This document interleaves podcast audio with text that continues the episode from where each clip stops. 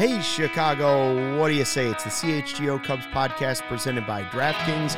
Make sure you download the app, use the promo code CHGO when you sign up. Happy Thursday. Luke Stuckmeyer, Cody Delmendo with you on the final live show of the week for us. Uh, Brendan and Corey, of course, have one coming up for you on Friday as well. Uh, we're not sure if Ryan Herrera is going to be able to join us. We hope he is. So we got him on standby because we're not sure when the Cubs clubhouse is going to open up. Right now, we think the Cubs clubhouse is going to open up in the afternoon for Ryan to get his interview. So he's waiting to do that. Uh, if he gets in there, get some interviews, he's going to jump on live, tell us what's happening inside the Cubs clubhouse at Sloan Park. So we look forward to that. A lot of moving pieces today. Just moving bear pieces. with us. We're, we're, this is what we call winging it. Yeah. Uh, and also make sure you're subscribed to the CHGO Sports YouTube channel. I was going through all of our videos and shorts and shows that are on there. And the best way to not miss anything is just be subscribed. Yeah. I mean, why, you know? why wouldn't you be? And when you're on there, five star us. Five stars. Uh, well, thumbs up thumbs up on YouTube, five stars on Spotify, Apple Podcasts. Yeah. You know, leave us a nice review if it's on Apple. If you're on Spotify, what about sure five thumbs nice. up? Is that a, is that something somewhere? Uh, Should be. If you have five different YouTube accounts, yes.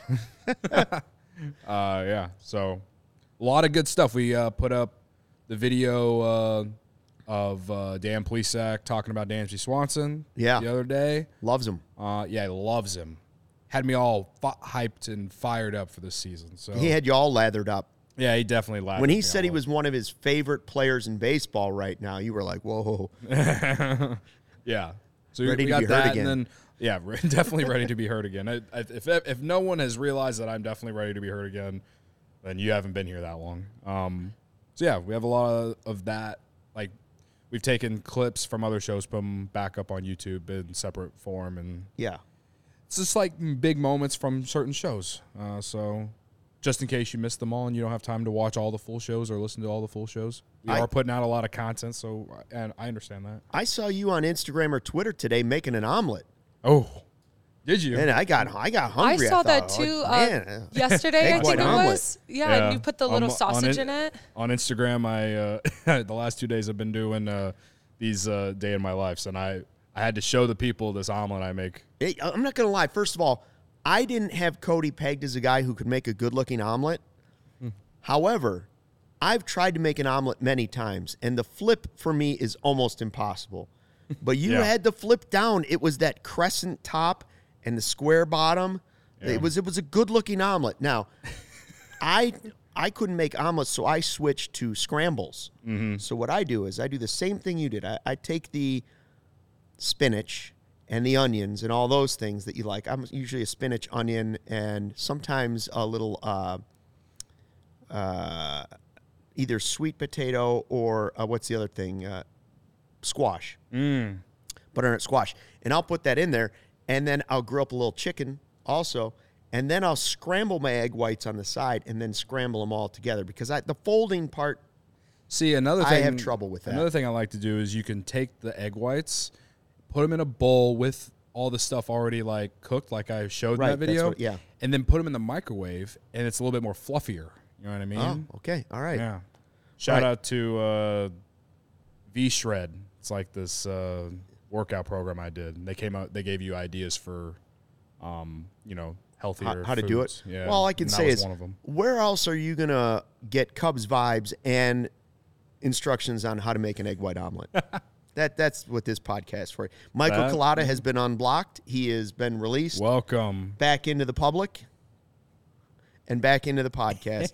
Again, apologies for the accidental block yesterday. We did not. That was not meant to happen. Joey and had a little. Jo- of all people, it was Joey. I couldn't believe it. He's back for one day, and he's blocking our guy, the I Godfather, the Michael Collada. Yep. So on today's show, we're going to talk a little bit about Christopher Morel. We're going to talk about Caleb Killian. I told you Ryan might have the latest coming from the clubhouse live during the show while it's happening. Yesterday during the podcast live, right here on YouTube, we had Max Bain jumping in. Yes. So literally anything could happen. Um, and we're also going to talk about our friend Michael Cerami tweeted something a couple days ago. I don't usually feel the need to respond to Twitter things. That's smart. because I can't do that. You can't help yourself. I can't help myself. I, I almost never have a need to respond I- to something. But he put out just a, a hypothetical, Mm-hmm. and I wanted to respond to it, so I did. And we're going to play that same game here uh, Mm-hmm. And- somewhere on the podcast. also related to like my inability to not reply to things. I have done better at ignoring um, the bad vibe tweets. The negativity. I've done I've done a good I think I feel like for the most part I've done a pretty good job com- comparatively to the past. Right. So that was like one of my goals for 2023 was to stop replying to to idiots on the internet. There you go. You know, So if I reply to you, I don't think you're an idiot. you know who's probably doing that today? Tim Anderson. Oh boy, one Chuck Garfien interview, and he's opened a whole can of worms. Anytime you say the fans weren't pulling on the same string, and tough. and there's any sort of like, do I think it's blown out of proportion? Yes. Yes. Uh, well, even Chuck Garfien said it was blown out of just do not proportion. just do not mention the fans having anything negative attached to it. Just not a good idea. Uh, you want to talk about vibes? There are n- there aren't a lot of good vibes. Well, they're vibes. camp They're right not good ones. Well, that's what I'm saying. Like there Yeah. aren't there aren't good vibes at White nightmare Sox. vibes uh, over spring there. training. There weren't good vibes in White Sox offseason. Like that's that one. Uh, I th- I feel like it, as a city right now, you have to feel a lot better. If you're a Cubs fan, you have to feel a lot better than you than the White Sox. I mean, I I know the White Sox have. I still think they have higher expectations because I think their team is all about staying healthy. But you know, who knows? I I, I feel I'm feeling pretty good about our squad in terms of just at least the vibes, and we'll see if the performance comes with it. Uh, Garrett's asking in the chat if we're doing who you got for a Cactus League game on Saturday. I don't, you know, we Uh, did. do we? sug- we did suggest the possibility Mm. of trying to iron out our who you got problems in the spring. I just don't know if I feel up to it this weekend. that seems awfully early. Yeah, Seems you gotta we gotta get prepped for who you got, especially with how Stucky is in his ways when it comes to it. It's got well, now wait a minute. Technically, I'm supposed to be the commissioner. That's what I was asked we to be. you are no no no. It wasn't asked. You just kind of decided it because you you lost or whatever last last year lose. I for the because of the lose. Esteban Quiroz game where you where you demanded like five points when that was never didn't agreed demand upon. five points. I earned three points. The people Three, spoke. the people spoke. Uh, That's, whatever. that's the problem with that's the problem with Cactus League game. Who you got coming up? Yeah. is you don't even have names. You'll have to be like, I'll take number ninety eight. you know, because We the have- game starts going, they don't even you don't even know who's playing. we half have the to time. we have to prep ourselves for opening day because who you got on opening day is going to be something on the CHGO Cubs pregame. You're not going to want to miss it. And uh, it's, you know we we've prepped all off season, and we have to continue to prep. Do you see this shot from across the pond? Sounds Ra- like Stucky is Rachel from England saying, "Sounds like Stucky is scared." Big eyes, big eyes. that's a that's a shot from across the pond. Again, once again though, it just shows how we're the most international show in all city. we are the most international show, uh, all city sports. all city. We're worldwide, baby. Sorry PHNX, sorry DNVR. Most most international. Other teams, other people travel around the world, but we are international. International. Absolutely. Um, all right, let's let's get started. First, we talked about the side. You know, I just mentioned the bad vibes on the south side. How about the good vibes on the Cubs side? Today, yeah. you want to talk about a vibe. Dexter Fowler rolls out at Sloan Park mm-hmm. and he sees his good buddy David Ross. I wish we could put this in some sort of slow mo, like Titanic, Yeah. you know, like coming together. That that they hug it out. Foul, two former teammates, obviously, Ross and Fowler, and we know that Dex is going to be doing some work for Marquee this season. We mm-hmm. just don't know how much. Right. But when they made that announcement, one of the things we said about him was A, in 2016, him coming back was like that springboard. That was, that was the vibe to the start of the season. That was the mm-hmm. positivity that was going. So maybe David Ross noticed that and thought, you know what? One way to get this team going, a mm. little visit from my buddy Dexter Fowler. Yeah. I mean, Look at that embrace if you're watching on YouTube. there's only there's only a handful of people in everyone's life that they will go up and hug like this. Right? Right. The- I, I don't know how many people have hugged me like that that haven't been family members. Okay. Okay. Yeah. I feel like Michael that, Barrett's the only athlete I can think of that has ever hugged me like that, and that's because I got him I, free Cracker Barrel for life. If I had to name one person that I've hugged like that recently, it's Big Dave. well, Big Dave will hug everybody like that. Exactly yeah. right. he likes to bring it in for a bear yeah, hug. Yeah, yeah. Um, those that, are that's like your closest friends or family type hug, man. Well, that was lie. almost a Sopranos hug, right? That was mm. the the heavy pat on the back, the boom, yeah. boom, boom. But that the bringing in of do? the you know the hand with like the you know the yeah. whatever you want to call that, and then the embrace, like that's a different type of hug. I've never hugged you like that. No, no. Well, I don't let people get close. Uh, yeah, I know. Uh, no, and then he was. Mm-hmm. There were uh, pictures. I think Ryan tweeted out one he's on the field. He's talking to different guys. He's talking to different players. I saw Cody Bellinger was talking to him mm-hmm. at one point, which is cool to see because they're center field. You can tell him he's played center field at Wrigley Field before, but just advice about the organization, about yeah. what to expect, uh, how cold it's going to be, all of that stuff. Um, I like the idea of former players being in camp. I, I've always thought that was a nice thing to have, yeah. whether it's Ryne Sandberg and Rick Sutcliffe and – those guys uh, being at camp, helping out early on. Cliff Floyd, obviously, he's with Marquee too. Yeah. So, so but I mean, uh, guys that just played, certainly you can learn something from a Hall of Famer when he when he comes into camp. But guys that were just there, I think there's, I think the players appreciate it. Mm-hmm. I mean, I know the yeah. fans do, but I think the players do appreciate hearing from a guy that was just there and they were, and they most for young guys like this, they watched. Yeah. You know. I think this one's a little bit different considering uh, we're it's it's someone from 2016. Uh, right. I think for at least a lot of the younger generation, and me that's something me and Corey have always pointed out is how the Cubs are all about like highlighting all the Hall of Famers and stuff like that, which right. is great. But bring back Derrek Lee or Aramis Ramirez a little bit more, you know, yeah. stuff like that. But in this instance, you know, this is from the the team that won it all, the team that broke the curse, and to see Fowler camp is always, I think, it's I, moving forward. I don't think it's ever going to get old. It's awesome to see that he's there, and I know it's mainly because of Marquee, but just uh, to see him there is exciting. So yeah, I I'm mean, with you. The, the only thing they missed on that quick video of the hug was the hashtag vibe, vibe with, with us, us, because that's exactly what that was. And when we talk about it, that's what we mean right there. Um, all right, Christopher Morel. So we have Ryan Herrera got some sound yesterday with Morel through a translator, but also with David Ross talking about Christopher Morel. And, you know, every single day on this podcast, we have somebody that bounces up as an X factor, whether it's Cody Bellinger mm-hmm. or Brennen Davis or Seiya Suzuki having a breakout season, or could Jameson Taillon be that guy? Uh, I mean, the list goes on and on. Christopher Morel is one of those guys. So, this, first of all, is what David Ross had to say yesterday about Christopher Morel. And we'll, we'll try to read between the lines if that's um, fair to do. Okay. Morel was a guy last year who bounced around the field a lot. Um, what does the future sort of look like for him um, with additions of veterans like Bellinger and Dansby and, and Rios?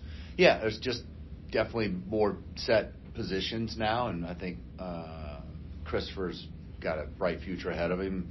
We'll see where you know this spring training takes him. We've got some more established players. Um, I think he can bounce around the outfield for us, be a fourth outfielder, could be a uh, you know utility player. He can play pretty much any infield position, probably besides first. We haven't put him at.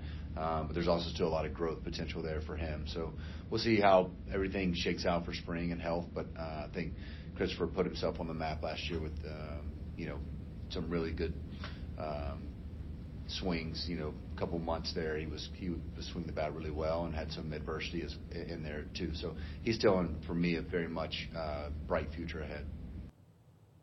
So Gary comments on it, basically saying Ross is saying he will start in AAA. Now that is not what he said.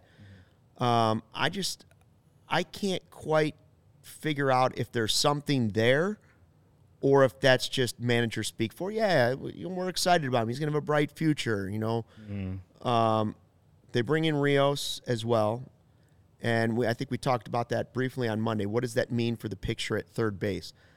I just, I asked Ryan if I was hearing just a snippet of it instead of the whole conversation. Am I missing something here? He didn't really mention, like, yeah, he's going to be in a battle for that third base job. That never came out of David Ross's mouth. Maybe that doesn't mean anything. Mm-hmm. Or does that mean we should pay attention to the words he did say and that he kept talking about him as utility player? He can play a lot in the outfield. He's got a bright future. He, he even mentioned the adversity that he faced. Do you think he's really going to get a shot to be the full time third baseman, like that, an everyday third baseman for the most part? Do you think Morello play more third base than anybody else on the roster this season? That's what I hope. I think the Cubs are a playoff team if he does and keeps the job because that means that he adjusted from last year. Yeah. Um, I think the decision on him going to Iowa or not will be based off his play in the spring. I I mean, I don't think it's a good idea to send him to Iowa, just because like he can play all over the field. But if he's have if he's still showing problems with striking out too much, I guess I'd understand. But I don't know. I don't. I don't see. I, I would rather send Madrigal to to Iowa than than Morel. If it came down to the two, I would agree with you. Yeah, and I, I would rather send, I, you know, and talk about guys at third base. I'd rather I'd rather send I'd even rather send McKinstry to Iowa than than Morel. I would probably agree with you there too. Now, again, those guys could have huge springs too, right? And do the opposite to Christopher Morel. Just based on what I've seen, yeah, I like the upside for Christopher Morel, a guy that I had no, I personally did not have on my radar going into last season. I know Again, the it, prospect guys at least knew his name, mm. but it wasn't like he was a number one or number two prospect in the system. He wasn't a top 100 prospect. He wasn't a top 150 prospect. Um, but he came up and did a a really nice job last year. Yeah. Um, Brendan, our friend, pitch doctor, he uh, sent a tweet earlier today. He quote tweeted a guy who writes for MLB.com, wrote a story about Christopher Morel, and he puts a quote in his tweet saying, from Morel saying, I focused on understanding home plate. I'm going to try and be as consistent as possible, working to, to command the plate when I'm at bat. And that's based off his how he prior, prioritized his plate discipline before he got called up with the Cubs. Mm-hmm. And you saw at the beginning of his Cubs tenure about how he was able to lay off bad pitches. And you saw how the league adjusted and he became more prone to strikeouts. And you saw in the minors, if you look at his numbers, there were there were points of points of his career in the minors where yeah he struck out a lot, but then he found a way to adjust and cut down on them while also being a productive player. So again, I do think that it starts with how he plays in the spring a little bit. Maybe not necessarily all the way, but if he's struggling and in in in, in a way that doesn't look like he's adjusted, then yeah, I, I would support sending him to Iowa. But I'm not sending him to Iowa just because you can send him to Iowa.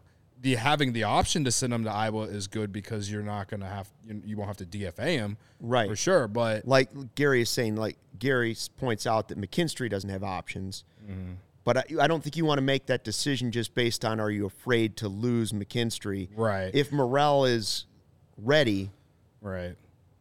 I didn't realize that McKinstry was McKinstry was out of options. I'm just I was just stating that I would rather lose McKinstry than move Morel down. I, I, to, no, no, no. I'd rather. I'll say this: I'd rather mm-hmm. lose McKinstry altogether, which is what would happen mm-hmm. probably. Mm-hmm. I'd rather lose McKinstry altogether if Morel shows me mm-hmm. that he can play, even if it's right. just all, even if it's just the um, Ben Zobrist, if you will, utility role all over the mm-hmm. field. If he's getting enough playing time and he's, like you said, fixed the issues that he had when he faced adversity last year, if he's been able to fix that in the offseason and he performs well at spring training, I'd rather give him the option I'd rather give him the opportunity to prove that he can do it early in the season and lose McKinstry than I would to just say, well, you had a great spring. It looks like you solved everything, but instead of giving you that opportunity, we're going to send you to Iowa and let you prove it there for a while. I agree with you. The only reason I want him in Iowa is if he's not playing well in the spring or you don't think he's going to be able to do it. Mm-hmm. And you clearly believe that he needs consistent playing time to work on playing time against equal level players. Yeah. To prove I, prove what he can do. I do think that Wisdom will probably be the opening day third baseman. But again, that doesn't mean that I think that they should send Morel down. I, I think that they can split time. And again, with his ability to play all over the field, then, you know, like. If he plays four days a week in different roles, that's probably enough at bats for me to see what he's doing. I don't.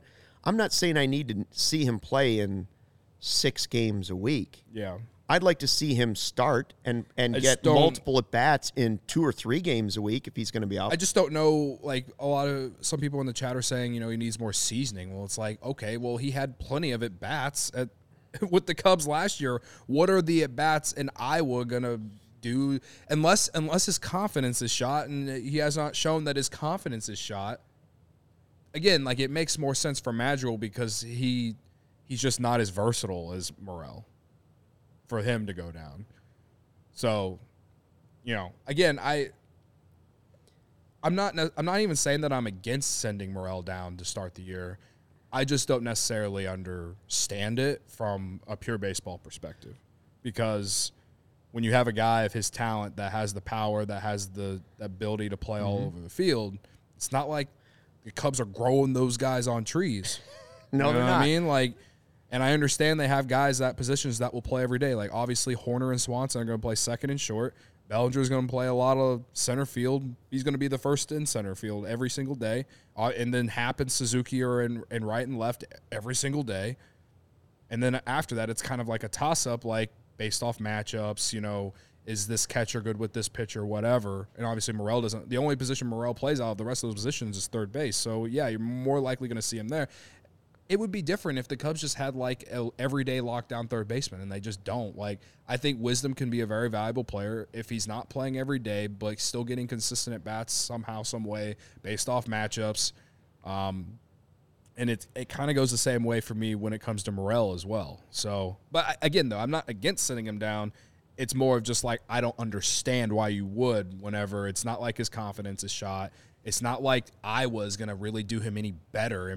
I, it would be different if he had made his debut and struggled the entire time. Yeah, he struggled at the end of last year, but you tell me that he didn't do anything in the offseason to get better? I mean, we've already heard quotes saying that he that he's been working on this and this and that. I think he I think he's earned the opportunity to to see if that worked or not. That's that's the key. If, if he if he can get enough at bats, then I want him on the ma- at the major league level. If it indeed is Rios and Wisdom in some sort of platoon at third base, then those at bats might be hard to find. Mm-hmm. Because, like you said, he's he's not going to be. They're they're not going to take Happ or Bellinger or Seiya out of the outfield early in the season that much. There, there just aren't going to be that many opportunities. I'm not saying those guys won't get a little mm-hmm. break now and then, but just I don't think there'd be enough at bats for him to stay up. Now, at the same time, I watched MLB Network, and former Cub Carlos Pena was asked, along Cubs with legend. yeah, along with Ron Darling. And of course, Pena does some work at Marquee too. Mm-hmm. Which Cubs player can make the big leap this year, or will make the big leap this year? And Darling, Darling's response was Nico Hoerner. He said he's already made the leap. He thinks he's going to take an even bigger one. Okay, well, we all agree with that. We we we saw Nico take that jump.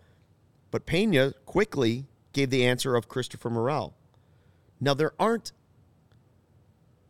if it was just a national guy saying Christopher Morel without investigating the roster and looking at it, I would say uh, it's a national guy who's just throwing out a name that he sees played a little last year and might make the roster this year. But Carlos Pena saw a lot of Cubs games last year did pre and post game for a lot of Cubs games last year, and he saw even some of the struggles. Mm-hmm. But he believes, his eye as a former player, he believes that he can make a huge leap and become a legitimate everyday player. Yeah. The question is, will it be at third base? Right. You know, is he gonna is he gonna play well enough this spring for the Cubs to say, you know what, we got to shove Wisdom and Rios aside. We got to put him at third base because I sort of think that might be the only way he gets enough at bats to stay at the major league level. Yeah. And then when does and, and if it doesn't happen this season, what does he have to do at Iowa other than go down there and rake to be like to get to that point where they say, well, Rios and Wisdom, the platoon's working well, but look what Morel's doing. We got to get him up here. Right. Some people in the chat they're they're using Ian Happ and Kyle Schwarber. They're using their you know their experience on on to why why couldn't that help Morel? I mean, with Ian Happ, he went down there, came back, and then you know it's not like he was like it's not like he was fixed. You go, he went down in 2018, the beginning of the year, and then honestly, we can all sit here and agree that he was down there for way too long. Came back up, uh, or no, it was 2019, whatever. Came back up, was great for a couple months. Then was the best hitter for the Cubs in 2020 for those 60 games, and then last year in the first half was awful. Then had a hot second half. Me and you considered or thought about should he even be on the team going into last year, Right. and then he had an All Star season. So I mean, that's just baseball in a lot of ways where some guys take forever to one be consistent, two like you know become to hit the peak that they're supposed to be. I understand he's young. What he's 23, going to be 24 this year. Um, I get that, but I'm all, I'm also like not all players are the same. You know what I mean? Like I don't like what he's 23. I don't think it's going to necessarily take Christopher Morel four or five years for him to hit the peak of his career. And I'm not saying that he's going to be an all star like Ian Happ. I'm just saying that I think he brings up brings enough value for more than just a hitter for the Cubs to be able to use him. And that's why, to me, I, I don't necessarily think that he has to go down. And, and I don't really necessarily think that the, those are good comparisons for Morel as – for Schwarber and as for Happ because the only reason Schwarber went down was because he really was bad. I mean, he hit like 200 for the first half in 2017 coming off the ACL injury. They sent him down. He comes back and honestly didn't get any better and then lost weight and got better in 2018. I mean, that that's what happened. Uh, so I I don't know. I and those guys they're they're a lot different too. They were projected different players. They're both first round picks. Morel's a guy that you just didn't know about. Right. And so Admittedly, I didn't have. I think our expectations for Morel have to be a little limited. At the same time, as excited as I am, but if he does take a step into this, uh, take a step from last year forward with the Cubs, I think that that could that does lead to more wins. So, yeah, I don't know about their situation at third because yeah, adding Rios is cool. Like they needed the power, and he's a left-handed bat, and then obviously Wisdom's got the power too, and then McKinstry and. Madrigal. Like, well, I, I saw Gary saying I don't so know how many. to take this. Uh, he said in the chat, trade Luke. I don't know if he's saying, Luke, we should make a trade, or if he's saying we need to trade Luke. are you saying trade me, or are we saying trade, comma Luke?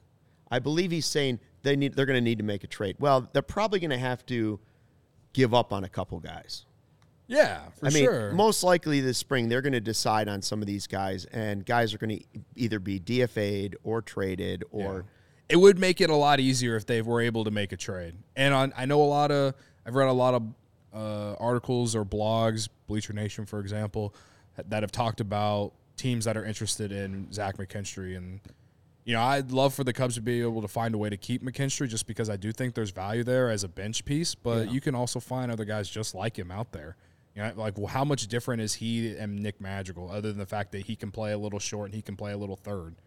You know what I mean? Like they're they're and he's left-handed. That's really the only difference. Left-handed is probably the so I, like you don't you don't need Madrigal and McKinstry on the team together with Morel. Like you, they obviously need to either make a trade or cut some guys. And like I would rather make a trade because I don't want them to cut McKinstry and then he goes to Boston or something like that and magically turns into the player that the Dodgers thought they had back in the day. You know what I mean? Like so yeah, I mean there, there's a lot of questions there with that position in general. It just the, sucks. The chat's out of control. Now they're trading you. They're keeping me. Everybody's getting traded. No more negativity. Gary we, is always getting mad at me. We will not have the negativity. I don't. I don't. I've never we will not anything bring, but nice. We will not him. bring White Sox negativity into this podcast. We won't bring the bad vibes. The bad vibes are set aside for Michael Collada. Michael's the one that can remind us how things are going to be bad. He's Oh, the yeah. one. That, he's the the Godfather grounds us. Colada's probably just The rest of us have to stick they- together. We're all on the same ship. Colada's like, well, if we would have just traded for Rafael Devers, then we wouldn't even be in this situation. I, I can agree with him there. Uh, People are still trying to. I'm going to DNVR to cover Bryant. No, I'm not. Denver's a nice city, but D- yeah. I mean, Uh, yeah, DNVR is a nice city, but and no, I'm not buying best. drinks. Everybody's correct on that. trading Cody significantly reduces the vibes. That's right. I appreciate you. That's I right. appreciate you. Shout out to I can't say your name. S So Medina. Eso, Eso. Shout out Eso to you. Uh, I'll tell you what, bring the vibes back. Chicago, you've already got the best coverage for your favorite teams. Get fitted out with the best sports gear around. Foco has you covered from Soldier Field to the living room, north side, south side, hoodies, slippers, signs, bobbleheads, and everything in between. You can get decked out like tomorrow with apparel from the leader in sports merchant collectibles, Foco. If you're looking for that perfect gift for your football fan in your life, Foco's got you covered. If you're looking for a hoodie for opening day in the cold breeze that'll be blowing off the lake, Foco's got you covered. If you want a new jersey going into the season, Foco's got you covered. Check out Foco.com. Click the link in your description below. For all non presale items, use the promo code CHGO for 10% off. Very nice. Uh, all right. So, yeah, to recap, Chris Morel, I, I don't know what his future is going to be. Yeah, I don't I. I feel good about it. David Ross feels good about it, but nobody seems to know really what he's going to be. I did not expect it to be me and you versus the chat today when it came to his topic. I don't. I don't think it was. I think everybody want. Everybody thinks there needs to be a trade, Yeah. and I don't think they necessarily want Morel. I think we could all agree though that we have high hopes for him. And I maybe do. I mean if if our high hopes are so high that we think that he needs more quote unquote seasoning in Iowa, then fine. Like if if, if that's the sole reason, fine. But I also just think that he hasn't done anything to earn a demotion at the same time either. No, and and and and also to be said, I I I love the excitement, the happiness, all those things. I think fans gravitate towards what he puts out there in the world, right? Like that. Yeah. We see enough negativity, so I like that. I like what I've seen of the player when he's playing well. That said, if you told me that a key piece was coming back in a trade and Morel had to be included in that, I still think he has a bright future, but hopefully, if you're making a trade and teams are asking about him, other teams probably think that too. Um, so while I wouldn't say, if you asked me, would you rather trade Mastrobuoni or McKinstry or whoever? Yes. But depending on what the return is, there are very few players on any roster that I will ever say are untradeable right? Uh, If you're, if you're getting back some significant piece, you're going to have to include significant players going the other direction. So right now, the Cubs have a lot of infielders, Yeah. A lot. a lot. a lot. They- Um, they, one might say that Jed Hoyer has a type. yes. uh, so one other thing that's going around, multiple things are going around Cubs camp right now. One is we talked about it yesterday, uh, the sweeping slider thing, right? Jameson Taillon has a sweeping slider. He's going to work on it. He talked about how if it doesn't, if he does, he's going to play around with it this spring. If it doesn't go as well as he thinks it's going to go, then he'll just bail on it. He'll go back to his old slider. Um, Sahadev Sharma of The Athletic had a nice article talking about, in general, the sweeping slider and how it's become all the rage. Even Kyle Hendricks says he might, when he gets healthy, work on one. Um, you have Fulmer, who's now worked on one, Taillon, Cam Sanders, and how it's sort of the in thing that Breslow has brought into the Cubs. They start looking for guys. What can we add to what they? And it's one of the reasons Taillon came to the Cubs. Last year, correct me if I'm wrong, it was the sinker up in the zone.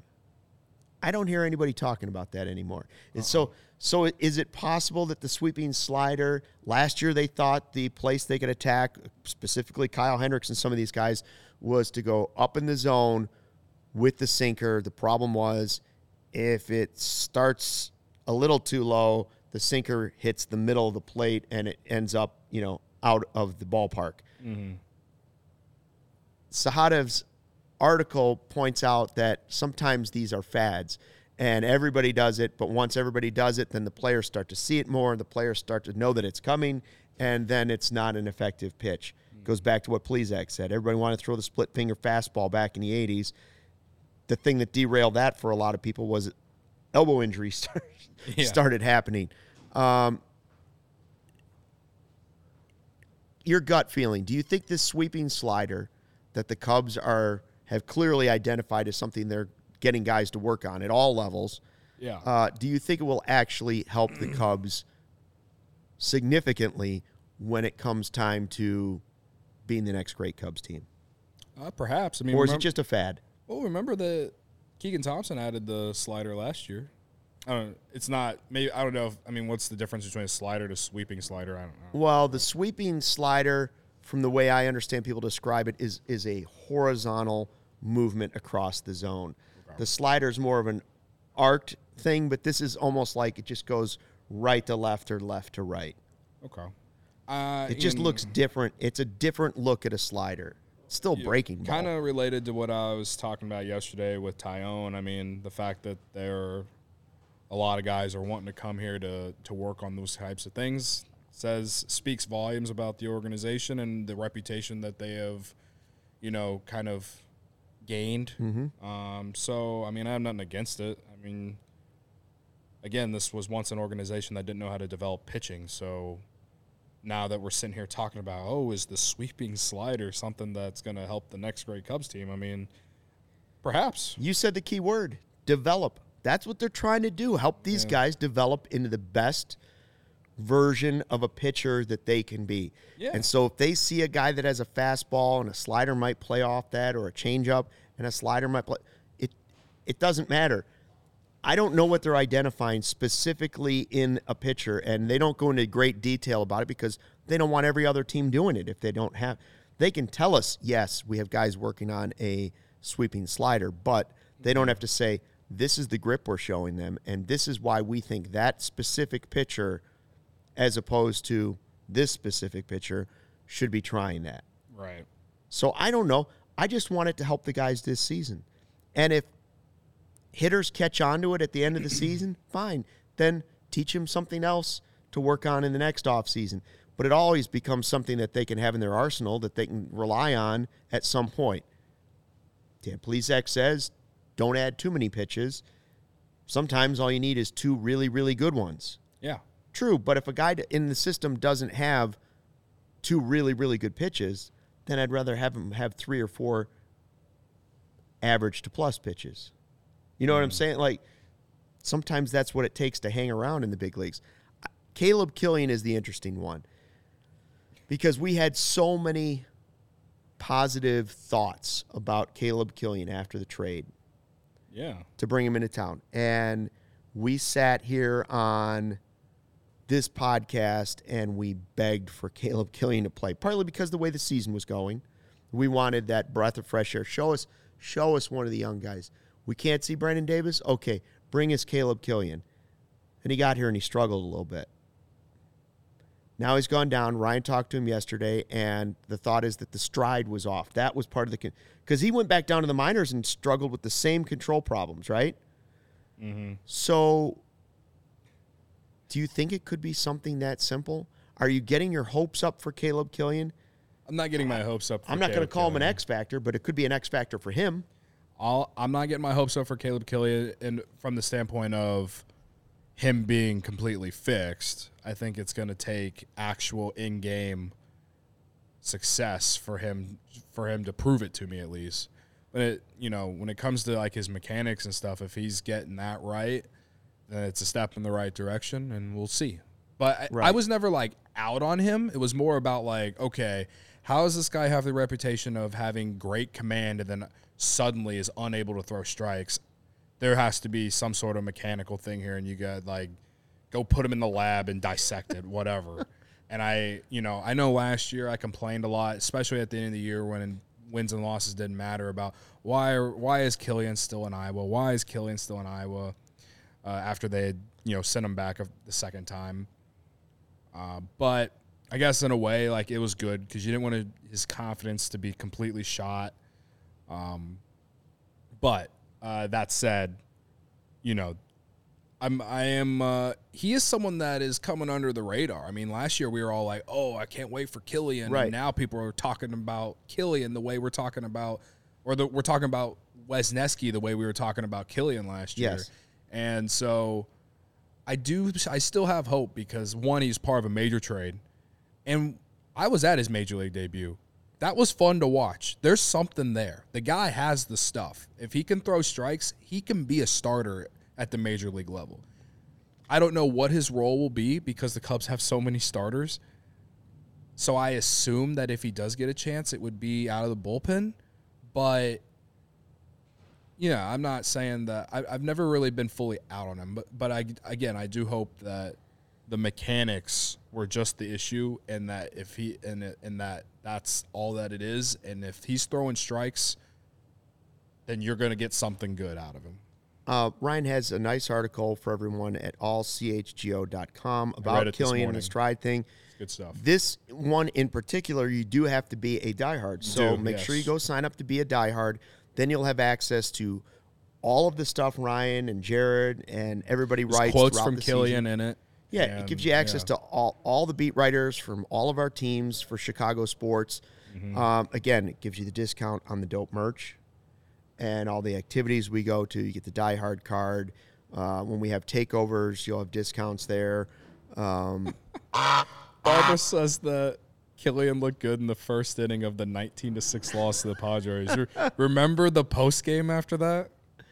Was Yes. that that's the the, Yes. the the famous Cody rant? If you know, you know. he is ready to be hurt again this season.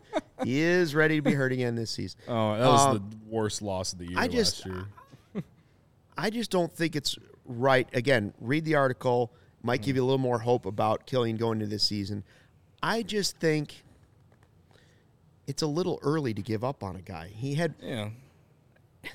You got to remember that there are plenty of guys who have made major league debuts and then been demoted and then gone, come back and have gone on to be good. So, like, back to Morel, like, I get why some people want to send him back to Iowa and let him see get seasoning or whatever, and hopefully that helps propel him to the next level, right? I get that, and and if and if that is the case, then fine, I'll be okay with it. Now, related to Killian, all right, well, he's went back to Iowa, had good starts, had bad starts, was a lot of inconsistency, and he talks about that in that article, and now he's had a full off season to not only work on mechanics, work on his pitches. He's trying to develop a changeup, which is cool.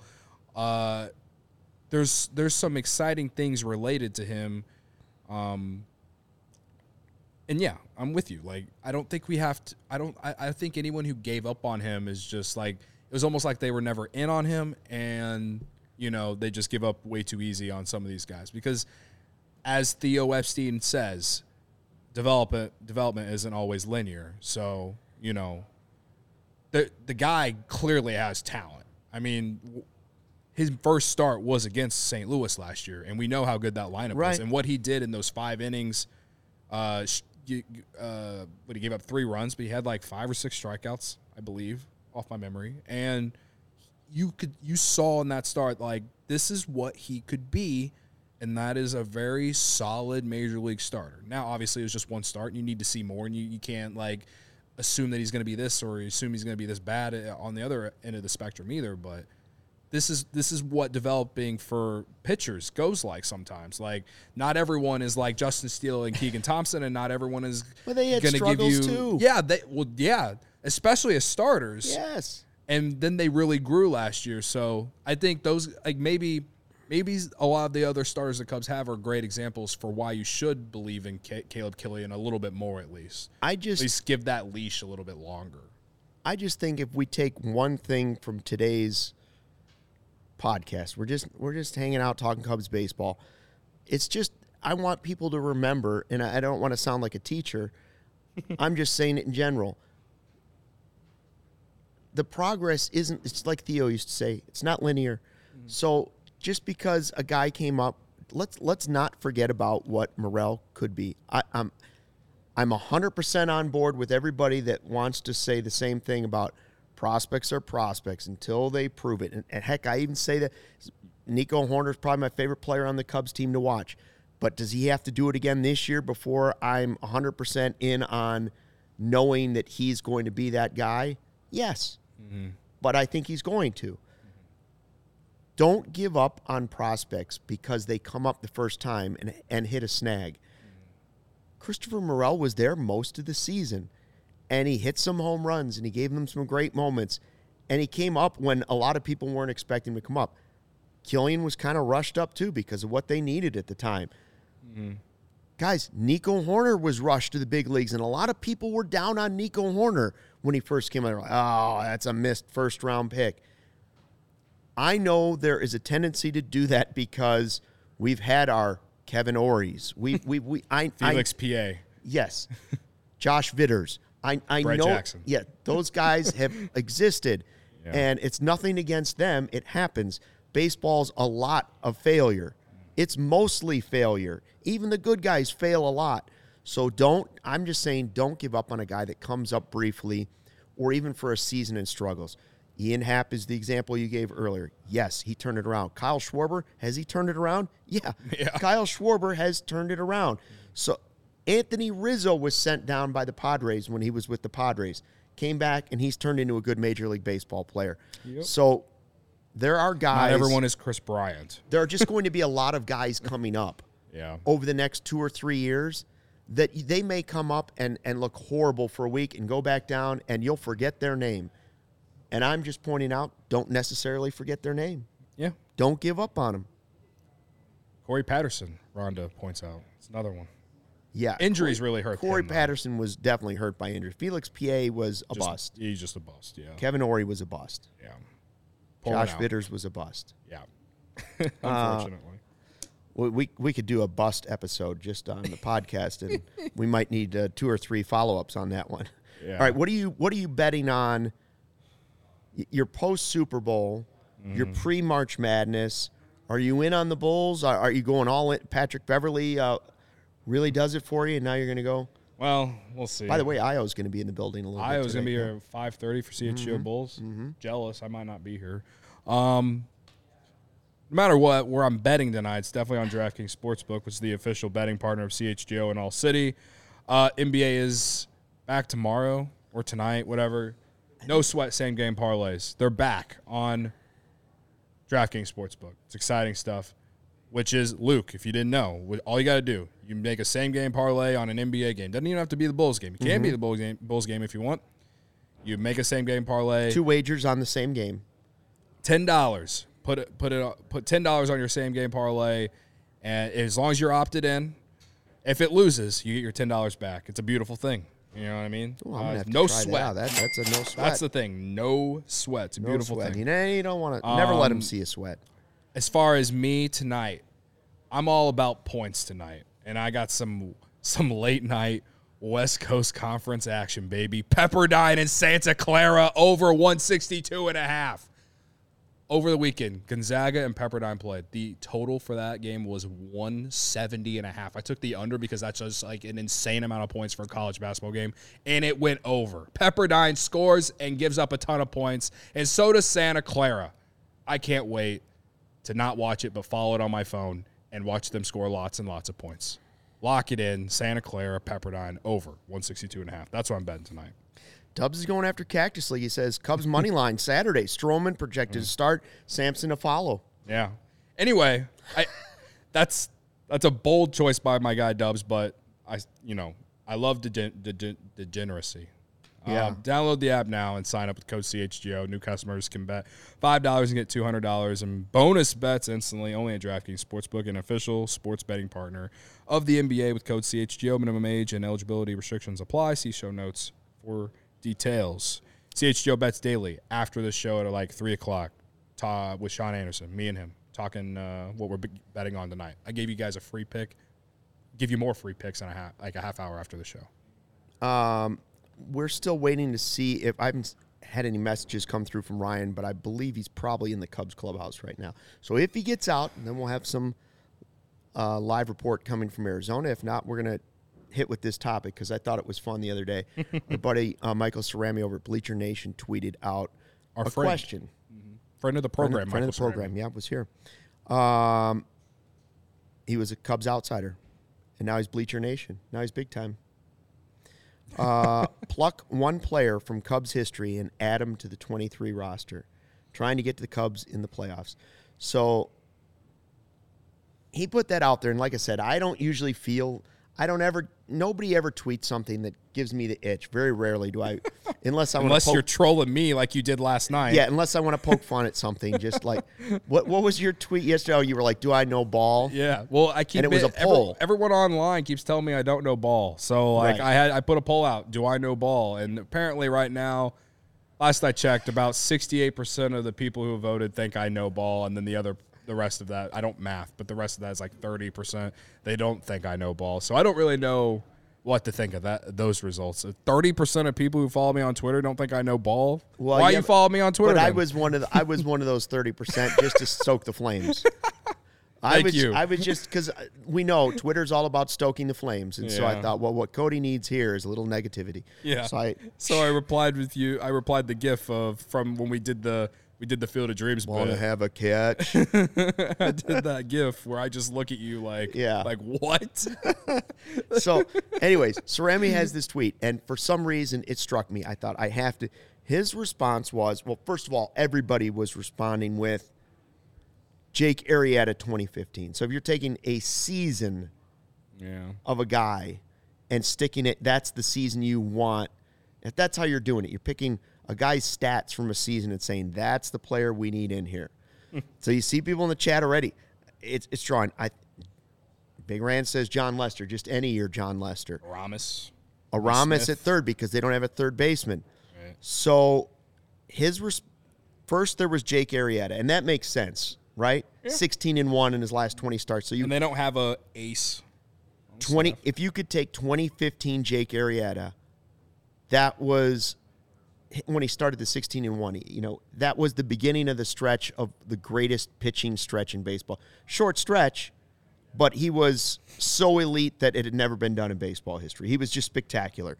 His era was below 1 those last 20 games. So okay I, I can see that. You would add him to the top of the rotation and everybody filters down. But he doesn't pitch every day. So Michael's choice was First, he was going to go with Arrieta. Then he went Ron Santo. Mm. 1966 at third base, batting 312, 30 home runs, and an 8.5 WAR. Well, if you could add that next to Dansby Swanson, Nico Hoerner, and whoever's at first,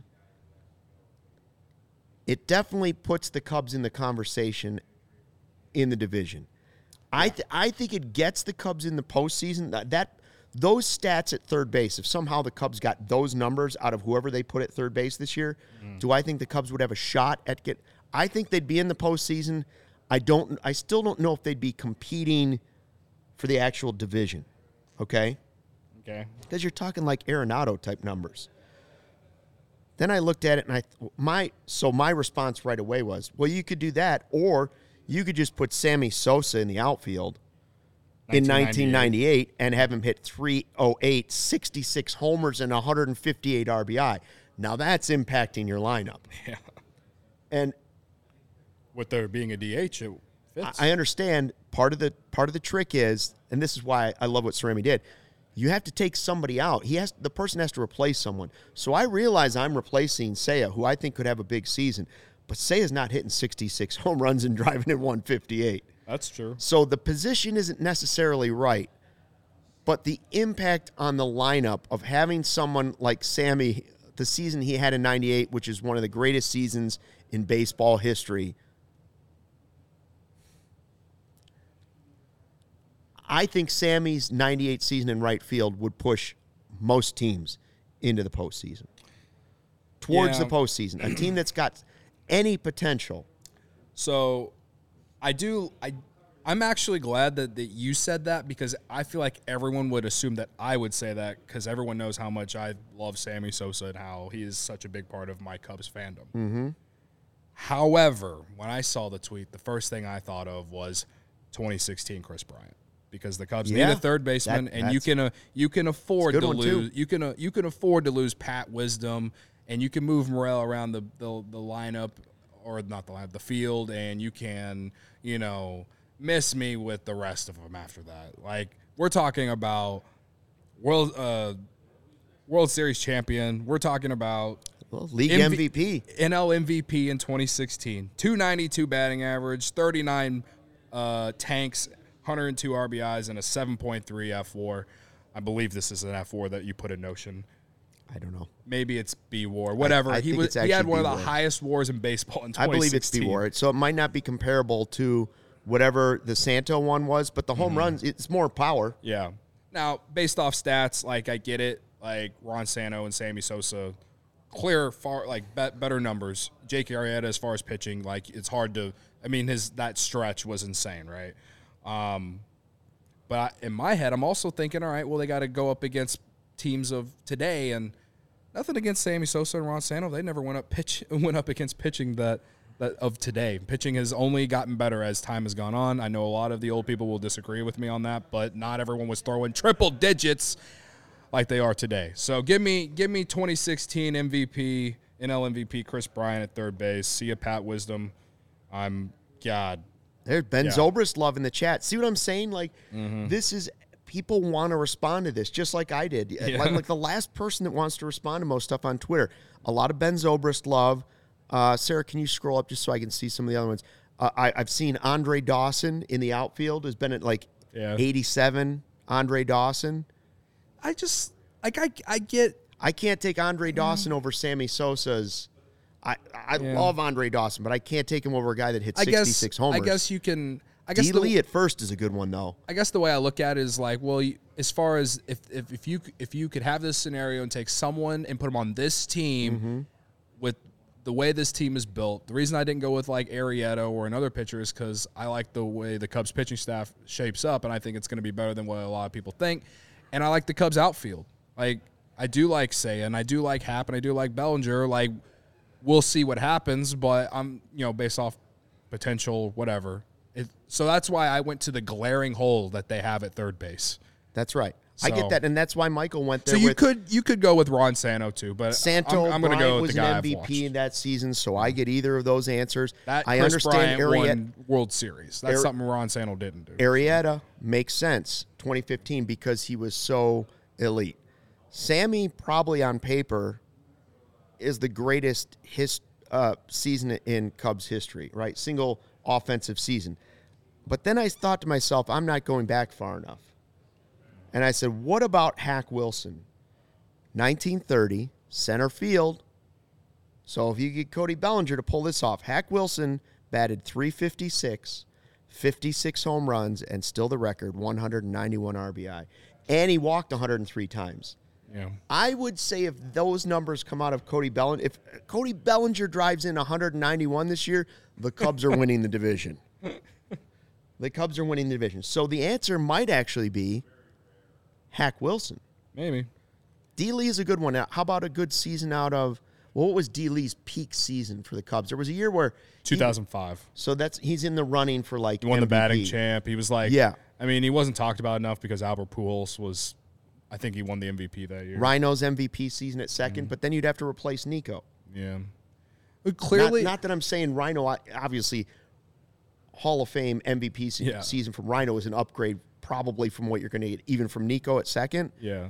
Unless you could move Nico or somebody to third. Clearly, any you could take any player in Cubs history, almost not any player, but any great player from Cubs history, and replace them with anyone on this roster. Maybe maybe Swanson's the only one you wouldn't just based off the year he just had, and like he's he's a proven winner. All the, like I don't know, like you could you could find a I guess a different shortstop. I mean, Pete Greg Maddux. What like about maybe Javi buys his 2018 season? I don't know, but I'm just saying nope. that you could you could totally take anyone, a lot of the best players from Cubs history, and replace them with guys on this team. I again, I just went on with where's the hole at? Like I, you know. yeah, the hole at third, but yeah. there is potentially a hole at center because we don't know what we're getting. I mean, yeah. if you had Hack Wilson there, Okay, yeah. I, I understand Sammy's at a position where Ernie Banks. I, I can't believe I forgot about Ernie Banks. You could put Ernie Banks at short. You could put Ernie Banks at yeah. first. At, for, at first too, yeah. You could so. put Ernie at first, which would also be good. No one has brought up Fergie. Yeah. What about Fergie just going like 300 innings for you? you know? yeah. Peak Fergie would help I, the team too. I just, if it's just one season I'm picking, I can't remember. Well, you could you could take Kerry Wood mm. with a bunch of strikeouts every game, but I would say the most dominant game. I've ever seen is that Kerry Wood game. But the most dominant season for a Cubs pitcher is Arrieta's string. 2003, Mark Prior, maybe. I mean, there's got. I mean, look at the Cubs outfield in 1930. See, now Barb's going back. She's saying I would go broke buying Hack Wilson drinks. We don't have time for that on this podcast. I'm sorry to all the older generations that don't like that I said that no one from the past could last in today's game. I agree with I'm the not the comment. only one who believes that. And so. I agree with the last comment on the chat. I didn't see, I never saw Hack Wilson play, so I don't know how it would translate. I have trouble picking a pitcher, even though the ace would be a need, just because that person's not going to be able to impact my team mm. more than every five days or four days, depending on how old the system is. So I would go Sammy Hack or well, Ernie at first is a good one too. Yeah, absolutely. Good. Absolutely. I guess if we were like, basically, we could just take all the best players at the certain position in Cubs history and replace them with anyone on this team. That's you, right. You absolutely could. Like Rick there's, Sutcliffe, there's yeah. no one on this team that is at this point shown that they're a Hall of Famer or one of the all-time greats in Cubs history. Nobody brought up 22 VR. no one never happened. No one brought up uh, plug your ears, Brendan and Corey. No one brought up Eric Sogard. Nobody brought up Vitters. yeah. Sorry to all those guys. We're just joking. Uh, thanks to everybody for checking out the CHGO Cubs podcast presented by DraftKings, America's top rated sportsbook. Make sure you download the app and use the promo code CHGO when you sign up. Thanks for watching. Until next time, full I the W.